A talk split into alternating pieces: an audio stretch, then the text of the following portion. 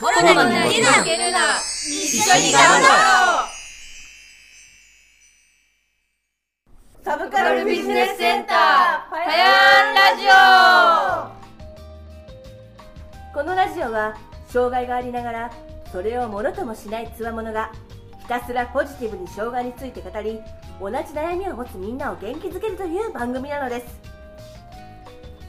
提供はアニメ漫画サブカルで就労支援するサブカルビジネスセンターでお送りします。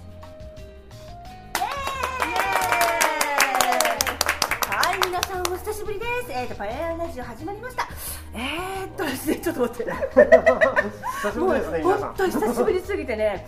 多分ねもうあのコロナになる前、そう。直前ぐらいに何ヶ月前？3ヶ月。23ヶ月前。でそう。ねいろいろあってねなかなか収録できなかったんだよね、っていうのがそのちょっとそうそう私事で非常に恐縮なんですけれども 私自身があの気管支炎になったりあの体調を崩して入院したりしてそれでちょっと収録できなかったりしたんですよ。本当に申し訳ないです。はいで、えーまあ、またこうやってねあのそうですね。今日はそう。新たなメンバーを加えてまたあのパイアンラジオ再開していけたらと思っております、はい。えー、とですね今日えー、とそうですね来ていただいている新しい方、えー、クローバーさんとおっしゃるんですけれども、はい。ペガママのねはい。紹介なんだよね、そうですね、うん。えどういう関係なの、えっと2人は盲学校出身で、うん。えっとペガママとクローバーは先輩後輩になります、どっちが先輩？ペペガママが先輩です、うん、でクローバーさんは、えー、とい。つからあのこのサブカルに通ってるの？えっと、7月13日からです。あじゃあ本当に入ったばっかり、そうです。あそうなんだ、ん。あじゃあ今何してらっしゃるの？あのサブカルで、今はあの内職とかうんうん。アニメの声優の方の、あそうなんだ。ううんん。うんうんあじゃあ声優だったらちょっとじゃあ私の後輩でもあるわけだ。そうなりますね。うん。そうね今ちょっとあのせ声優志望っていうかあの声をやりたいって方がちょっと増えてきてるんでちょっと私もすごい楽しみなんだけどあのーもう一人ねあの車椅子の男の子なんだけど、そのあの声やりたいって子がいて、まあ、今日はちょっといないんだけど、まあ、その子も一緒にあのーラジオを進めていけたらと思っております。というわけで今日はあのーまあ、私、姫木とペガママとフォルテさんと新しく入ったクローバーさんの4人ではいお届けできたらと思います。よろしくお願いいたします。お願いします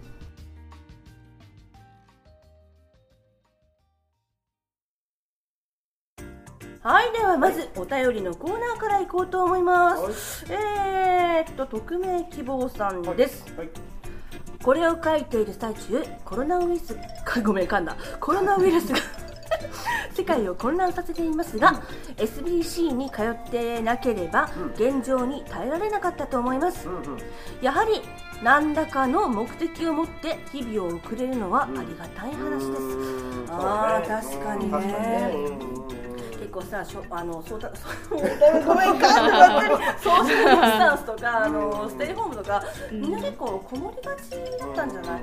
あのほらペガマもさあの楽器ギターやってるでしょ、やってます。うん。えみんな何してた？コロナ。があのサブカルもさあのへ閉鎖じゃないけどちょっとね、うん。あったじゃん？閉まってたじゃん、ん。何してた？いやねお俺はねもう会社に来てましたね。あ本だって内職なんであのほらあの持って帰ってするってことができないんでねやっぱり、うん、どうしてもこう会社に来てするような感じ、うん、持って帰ってできればいいんだけどそれができないんでね、うん、だからもう常にあのサブカルに来て内職をするみたいな感じ、うん、時はそのあれよねなんていうかなそのこのパイアレンラジオもね、早く復活せんかなと、うん、思ってましたよ、これね。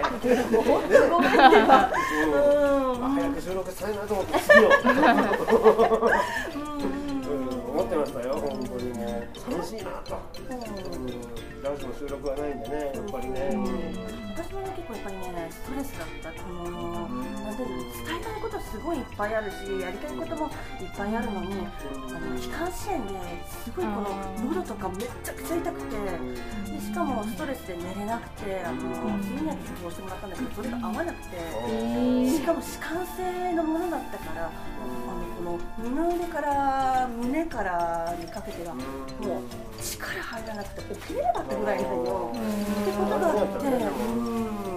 うんってことがあって、もうものすごいストレス。で十二指腸潰瘍をやらかして入院したのよ。はい。あのでもペガママはさそのあのまあギターもやってたし、うん。子供と子供さんと一緒になんかそうですね、まあ、あと在宅勤務もやってましたし、うんとあとは、まあ、外出れないし保育園もお休みなんで、はい、あの子供と一緒にうん遊んだり、まあ、あとは YouTube が大好きなんで YouTube 見たりしてました。そのゲンさん見れたって言ってたね。はい、ゲンちゃん大好きなんで、はいうんもうテレビに出れば、うん。もうゲンちゃんだってわかるんで、すごいね。はいクローバーさんはどうしてました？ここのあのサブカルに来る前の話になりますけど。ああそうですね。前いた作業所で、うん。あのー点訳って言って展示を視覚障害者のね目が見えない人は使うんですけど、あの普通の文字で書かれたものを点訳するお仕事の会社だったので、あの私はその展示のあの、まあ、構成まではいかないんですけど、まあ、表記の、まあ、練習みたいなことを家であの問題をもらってずっと在宅で勤務してました。えじゃああのクローバーさんはその展示をよよよよ読むっていうかあれ触るでいいの？なんで表現していいの？あ読むでも大丈夫です。あ本当？はいもう読んでらした。はい。ああそうなの。あれねちょっとねあのー、私がちょっと頭悪いのがあるんだけどすっごい複雑だと思うよ展示って。ものすごいいっぱいパターンがあるの、うん。だってあれだって日本語だけでも50音ですよ。そんなの。ありますよ。あります、えーあります。うん、すごいねうん50だってねあ行からら行からあの濁点とかパ行とかとかあるんでしょあります、あります。うん。それを全部指で読んで、っていうなったらすごい情報量だと思うんだ、ねうん。私はあの点訳の仕事やってていろんなあの記号とかが出てくるんですけど、うんまだまだ展示でも知らない記号とか使ったことのない点があったりして覚えるのが大変で何回も直されてもうすごいしんどかったんですよ。すごいよ。ね本当だからまだまだ、まあ、ちょっとさっき、まあ、ちょっと打ち合わせの時にちょっと話したんですけど、私があのこの、えー、と昨日おとといだったかなあのスーパーに買い物行った時に、まあ、自転車だったんですけども、ちょうどあの白状あの白い杖あの視覚障害者の方が持ってらっしゃる白い杖を持って歩いてらっしゃる方がいたんですよ、まあ、片手にあの日を日傘を持ってらして。うん。でその方がまあちょっと高齢の方でグレイッシュな格好してらっしゃったのもあるんですけど、結構白状って目立つんですよ。白い杖、うんほんとパッと見てあって分かる。ままあ私私はその知識を持ってるからって思うのかもしれないんですけど、うん。あ白状だ。杖持ってる人イコールあちょっと視覚障害持ってらっしゃるのかなっていうのは分かるんだよね。うん。でそれを知らない人がいるっていうのがちょっとにわかに信じがたい何のためについてるんだよね見えるようにやろうみたいな。そういう人がね中にはおるんですよ。ええ。うん。全然まあしまあ知らないってことはないと思うんだけどやっぱりそのねついつえついとるのに見えてるの少しは見えてるのになんでついとるのかみたいな。あー。それはあります実際に。ね。ううん。んおるんですよ。間違いないとうん。ちょっと悲しいよねそれは。そうだからあの前あのねちょっと僕も話したと思うんですけど、あの警備員しようときにちょっと1回目か2回目の時に話したのかな、えーだからそのやっぱりこうその工事をしてるところにその目の悪いその杖をついた人が来たら、その手を添えて案内をしてみたいな感じで言われてましたよね。はいまあ、確かに少しは見えてるのかもわからないけどやっぱりそのそこを何にしてるのかなっていうのがあるじゃないですか。そうえーね工事現場。うん。だからそこ見えてない方も多分おられると思うんですよね。そうえーその次のそう中にはその見えてる方もいるかもしれないけどやっぱりこうね僕らもやっぱりその何かそのそこで何かあったらって言ったらもうもう現場止まってしまうんでねやっぱり。うん。まあ、それもあるとは思うんだけどっていう話そうそうなんですよはい現場が止まってしまうかもしれないけれどっていうのもあるかもしれないけれどそうそうやっぱりちょっと気配りっていうかまあちょっと欲しいねやっぱりこの展示ブロックを潰してそこを工事するっていうこともあるんですね。うだからそういう人が来るとやっぱりちょっとやっぱり不安というか何かあったら大変だなっていうのがやっぱりありますね。ええ杖持っててもあの見えない人だけじゃなくて見えにくい人がもういるからそうそう見えてるんだけどなあ何をやってるのかなみたいなそうわからないそうそうみたいながあるんですよねやっぱね、うん私もそんな感じなんで、ああうん見そう見えてる人にはね関係ないかもしれないけどやっぱりそういうやっぱりその、ね、目の見えない障害者の方が来られるとやっぱりちょっとあのそういう仕事をしてる時はちょっと心配ですからね。ええそうです。ねちょっと前の話なんですけどあの山本あのなんだっけバスの停留所のうんありましたねうん。私すごいでまあまあ謝ったのよ謝ったけどちょっとまあちょっともう一回言わさせてくれ。はいバスの停留所のことでまあちょっとお手がままに少し失礼なこと言っちゃったんだけど言いたくても言えないんだよね。私バカだからさ、あじゃあこうすればいいんじゃないってすぐばっね自分の思ったことポンと言っちゃうんだけど、うん、私だってそのやっぱりその ADHD とか発達障害のことに関してあのこうすればいいなと思ってもやっぱり言いにくいことってあるよね、うん。確かにね。その言いにくい壁をなんとかしたいんだけどね。こればっかりは個人では無理だし、かといって。それはやっぱりあの僕らにもあるかな。やっぱりその親切です。ね、言いたいんだけどやっぱりちょっと勇気が出ないというか。とあとはなんかその言ってくれてそのありがとうっていう人もおるしそれを嫌がる人もいるからそうそう。なんですよ。その人たちのおかげでこっちのしてほしい側としては言ってほしいけどみたいな感じ。難しいね。難しいんですよね。そこがね。う。ん。まあ私は嫌でも一応ありがとうございますとか言うんですけどね、なかなかねこう逆の立場になるとやっぱりこうなんていうかなそのその勇気というかねその一言の勇気が出出ないというかねまあ僕もそうなんだけど、うん、なかなかそこの勇気が出ない。うん。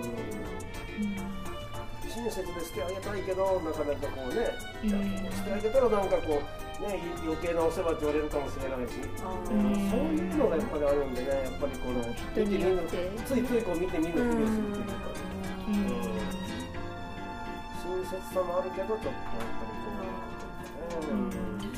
多分私らの場合特にそのあの、まあ、みん。なねここの4人それぞれ持ってる障害の種類とかあの度合違うわけだけどその障害によって傷ついたことっていっぱいあると思うから、だからこそ余計にだと思うの、あの触れていいのか触れちゃいけないのか、あーそうですそうですそうですありますね。私もだから未だに迷うし、うん、でツイッターでもどう自分の障害と向き合っていいか発信していいか分かんなかったんだけどまあとりあえずは、うん。同じ ADHD の人タグがあるから、ん。その人たちとつながろうと、でちょっと情報収集してちょっとうん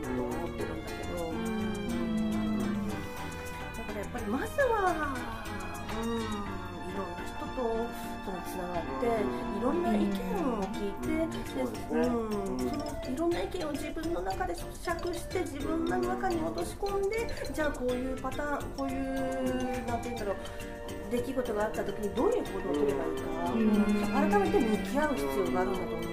うん確かにね確かにこう難しいんですよね。本当ね。本当。うん。声かけていいもんやら、ね、悪いもんやら、うん。うん。人によりますよね。そうそうそうなんですよねそうなんですよ。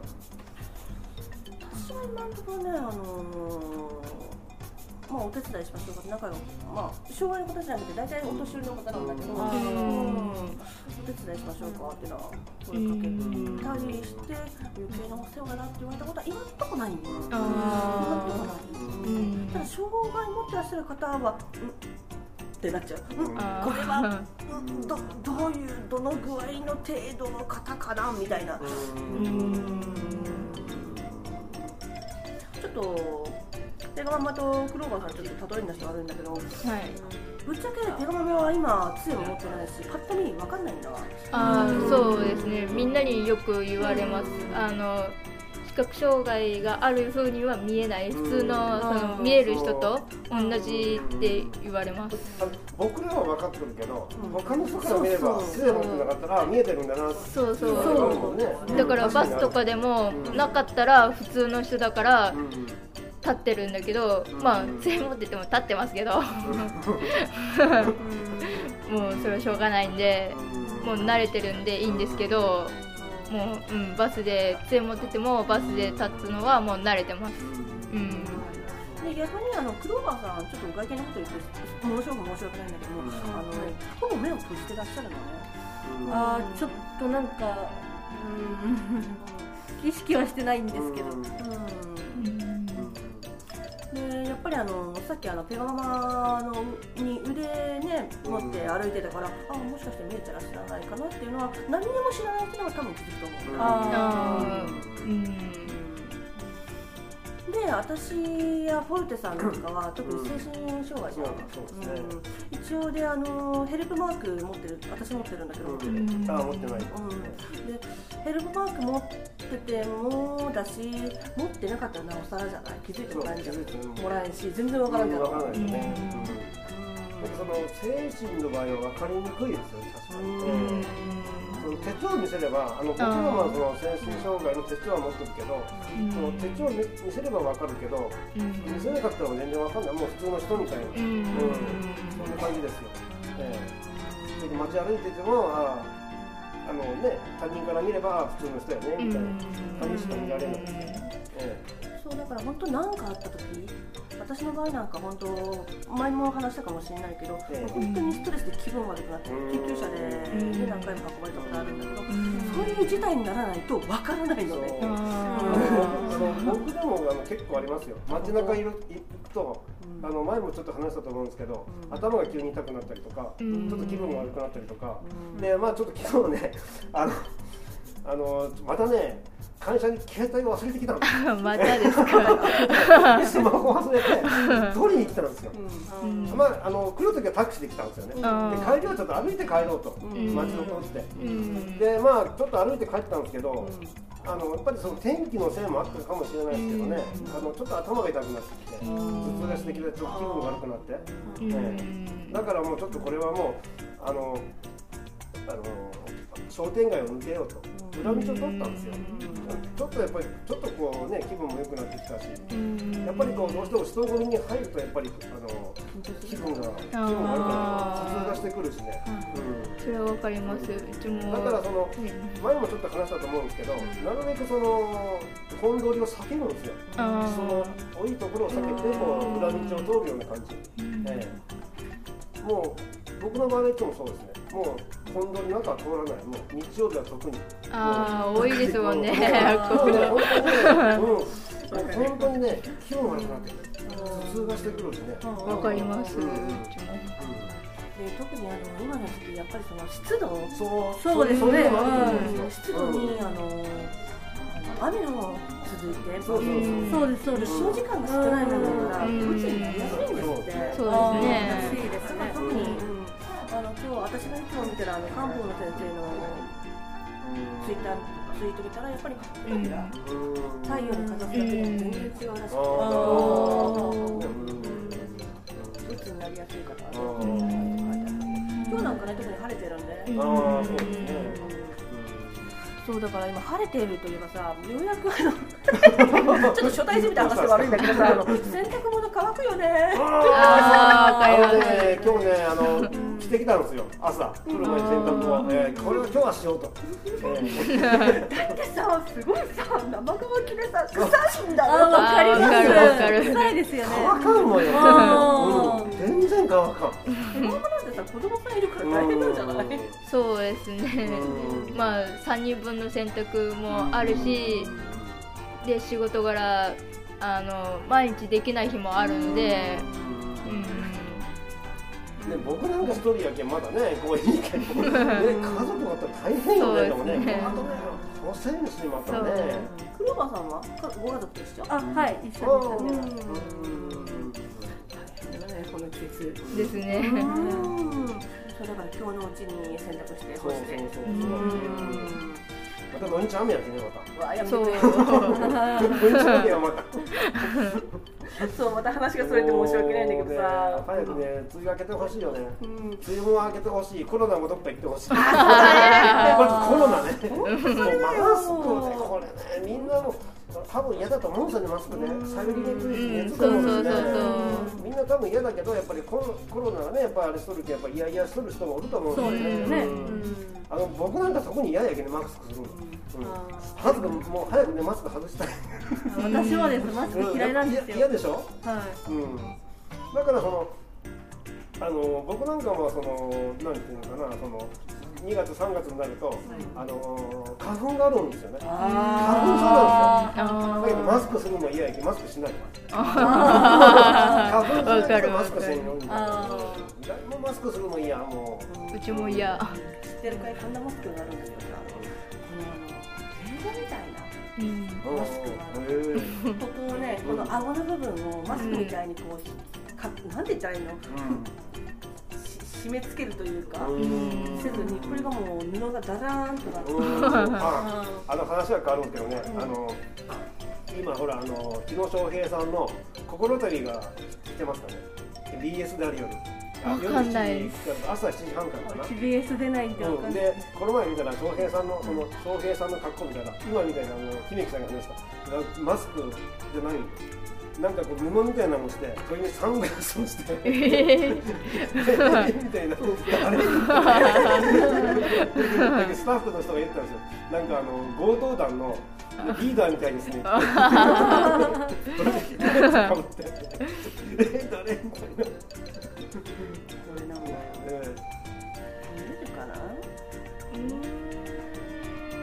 ちょっと見えるかえちょっと難しいですねああはいはいはいはいなんて言ったらいいんだろうマスクじゃないんですよね。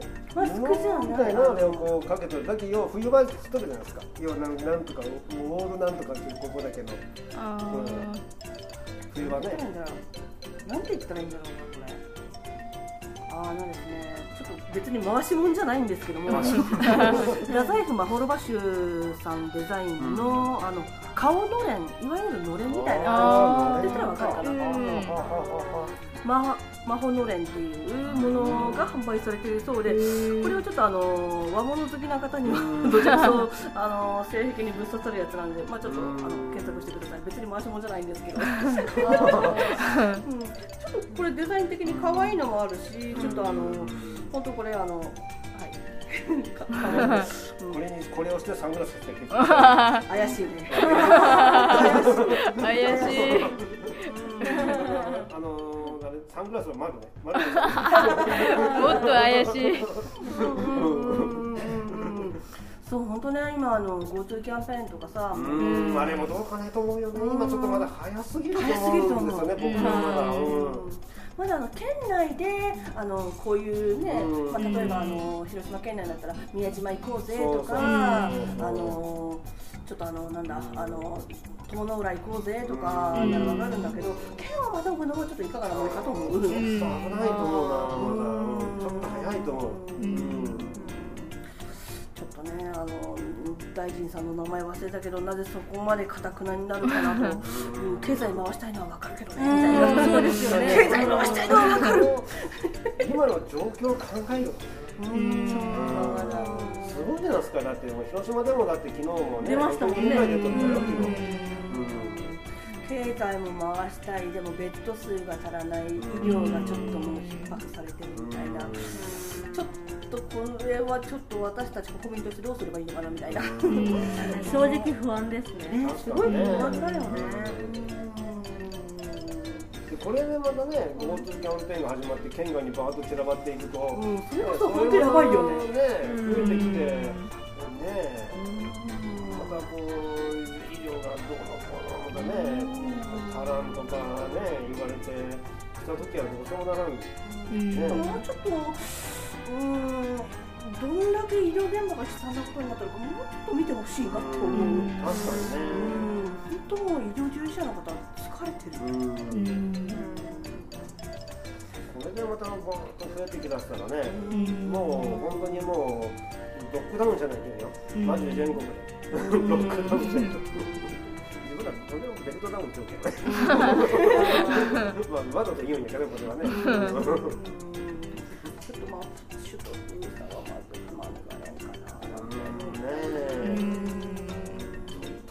いと思うん。ですけどね。早いと思いますよね県をまたぐのはね、確かにね。なん。かもう、なん。ていうか、なん。だっけ、あの、なん。だっけ、あの、SARS の時もさ、結構ね、大騒ぎになったけど、うん。今もうなん。ていうか、世界大戦規模みたいな感じで言われてるじゃん。戦争だよねこれ。そうそう、本当戦争で、うん、なん。かもう、本当、界中が混乱してるよね。あの、中国も一旦収束したかに見えたじゃん。またでも広がってきてる繰り返してるね。うんだからあの今ほらあの最近ねあの九州でほら大雨が降ったじゃないですか。あそれも県外から、あのね手伝いに行きたいけどそれも来れないんだ。あー県内の人だけみたいな。熊本やったら熊本の人熊本の人だけみたいなね感じになってるんでね。でもこの間あの広島からあの医療関係者の方がそうそうそうそう。行ったでしょうん。そうよね。うんそうそう相当な覚悟じゃないといけれんよ。確かにあの何年か前の西日本豪雨の時に熊本県にはねすごいお世話になったうん県恩返しした人は分かるけど、土砂災害に加えてそのねうんの心配があるじゃん。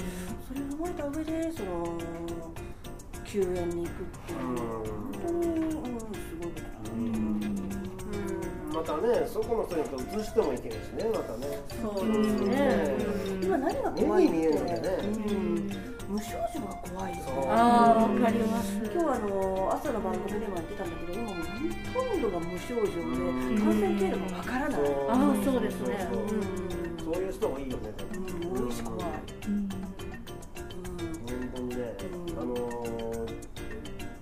こうやって話しとっても僕らもわからんのでね、もしかしたらかかってもかもしれない。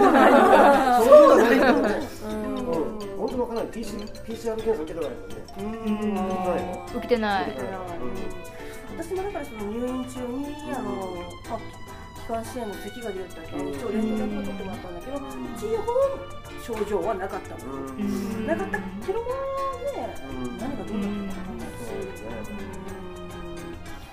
でもあの昨日のワイドショーからなんか言ったけど PCR 検査受けても、うん。そのなんか機械のなんかその不具合で、うん。あのかかってないですよかかってもいいんだけどかかってないですよって出るらしい。怖っ。えー？うん、検査受けてもそれで言ったの、う。ん、その機械のなんかその誤作動かなんかで、本当はかかってるんだけどかかってないよってこう出るらしい。逆もあるみたい一番怖い陽性なんだけど陽そうそう逆もある性みたいなね。えー、それがうんかかってないけどかかってますよみたいな。そうですそうです。うん、そうやって言った昨日ワイドショー朝のワイドショーでね。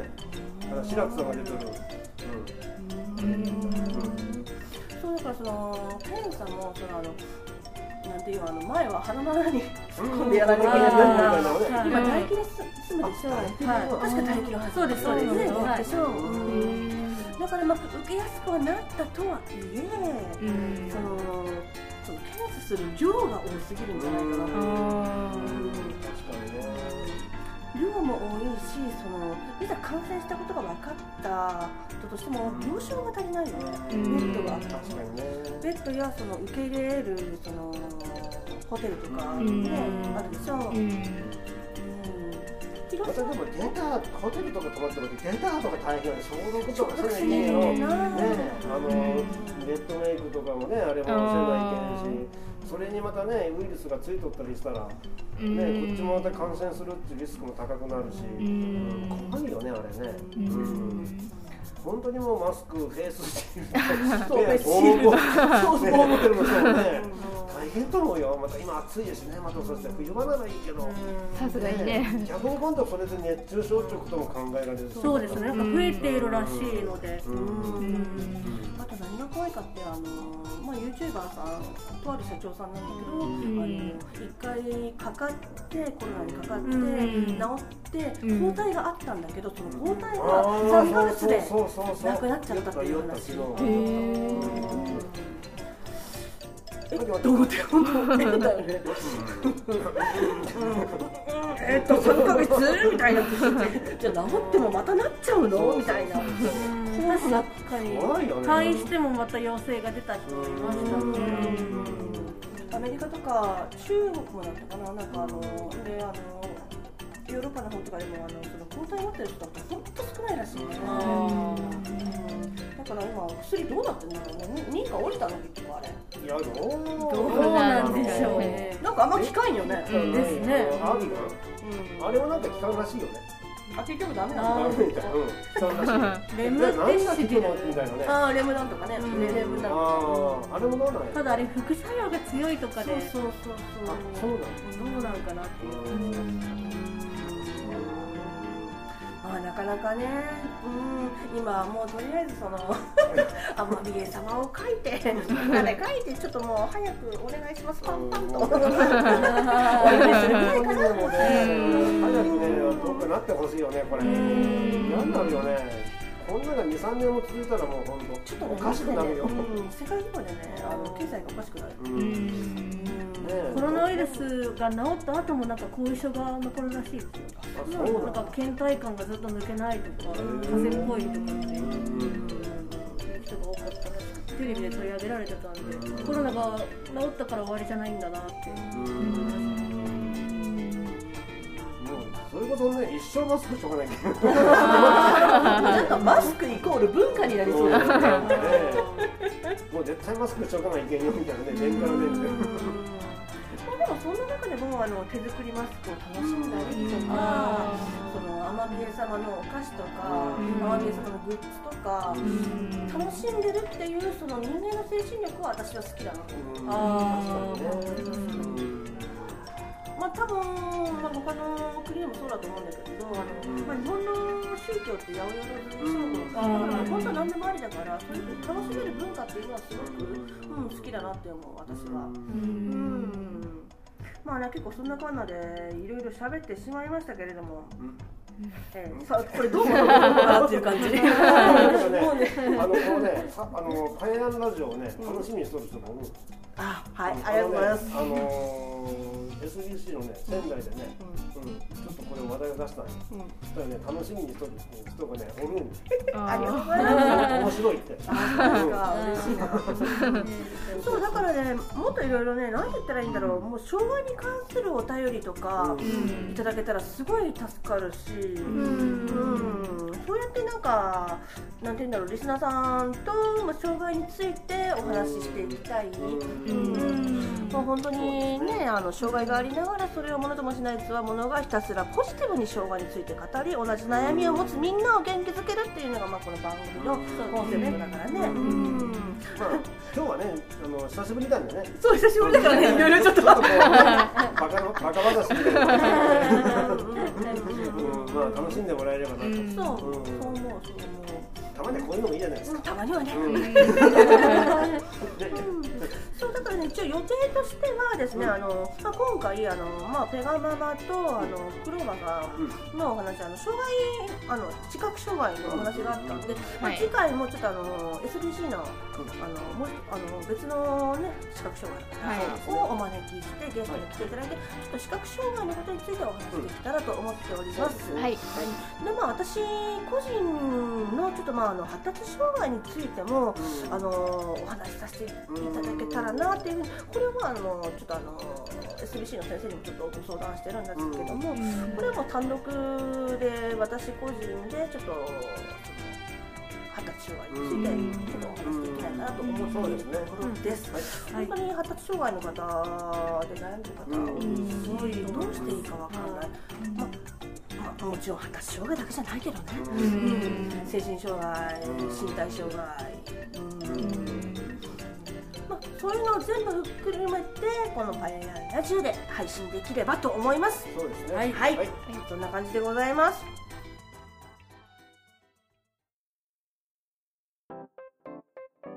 はい、ではエンドトークです。お疲れ様でした。あの障害の話をしていたせとはずなのに なぜかこうコロナの話で盛り上がってしまって、ちょっとねあの暗い話題になってしまいましたけど、えっ、とねちょっとまあ明るい話題と言いますかね。えっ、とさっきちょっとツイッターで見つけたんですけれども、は今日7月16日ははい。虹の日らし西い。です。の日ですか？なぜかと言いますと7月の7で7、はい。はい。で16の1でいい。はい。で6ロで七色、という語呂合わせ。なるほど。すごいですね。虹の日かそれねそうそうそうそうそうそう。であのあの知ってる人は知ってるかもしれないんですけどあのツイッターで見たんですけどあの三重の虹虹うん。虹が一本はくっきりとこうあってそれになんかあの別の虹が2本重なってる写真が上がってて結構話題二重はありますけどね。三重は本当珍しいらしいですすごい。すごいですね。手紙ありますかえ見たことない。ですありますかどうですかない。ですか私は生では見えないんですけど。あそうだね。あそうかそうかあのテレビビの画面でよくあの虹のところの部分を拡大したりする映像があるんですけどあれで薄くこう七色になってるのは見えますね。まあうちも生で見たことないですけど。二重はないよ。私もな二重はあるけどね。うん。昨日あどうだろう。この季節っては虹って見やすいのかな？どうなんだろう。夏はあの夕立の後とか？そうですね。そうあれさあの雨粒になんか光が入ってそうですそうです。はい。ねなんか必ず太陽と反対方向にできる。そうそうそうそうそうそうそう。あれ見たらすごい縁起がいい。ですうんどうあなんだろうな。縁起。がいい縁起悪いの？いやそこまではちょっとわかんないけどいいということであのあのなんかこう希望の架け橋になるように。そうですね。確かにね。そううん。かかってほしいなと思います。はい、では今回の、えーと、パヤラジオ、えごめん何回目？何回目だろう？十、えー、十は言ってないね。うん、ごめん。後で調べとく。うん。はい。来週また来週ね、えっ、とまああのねできれば今後もえっ、とコンサートに、えー、上げていければと思いま。ですすねえー、じゃあまた次回もよろしくお願いします。バイバーイ。バイバイバイバーイ提供はアニメ漫画サブカルで就労支援するサブカルビジネスセンターでお送りしました。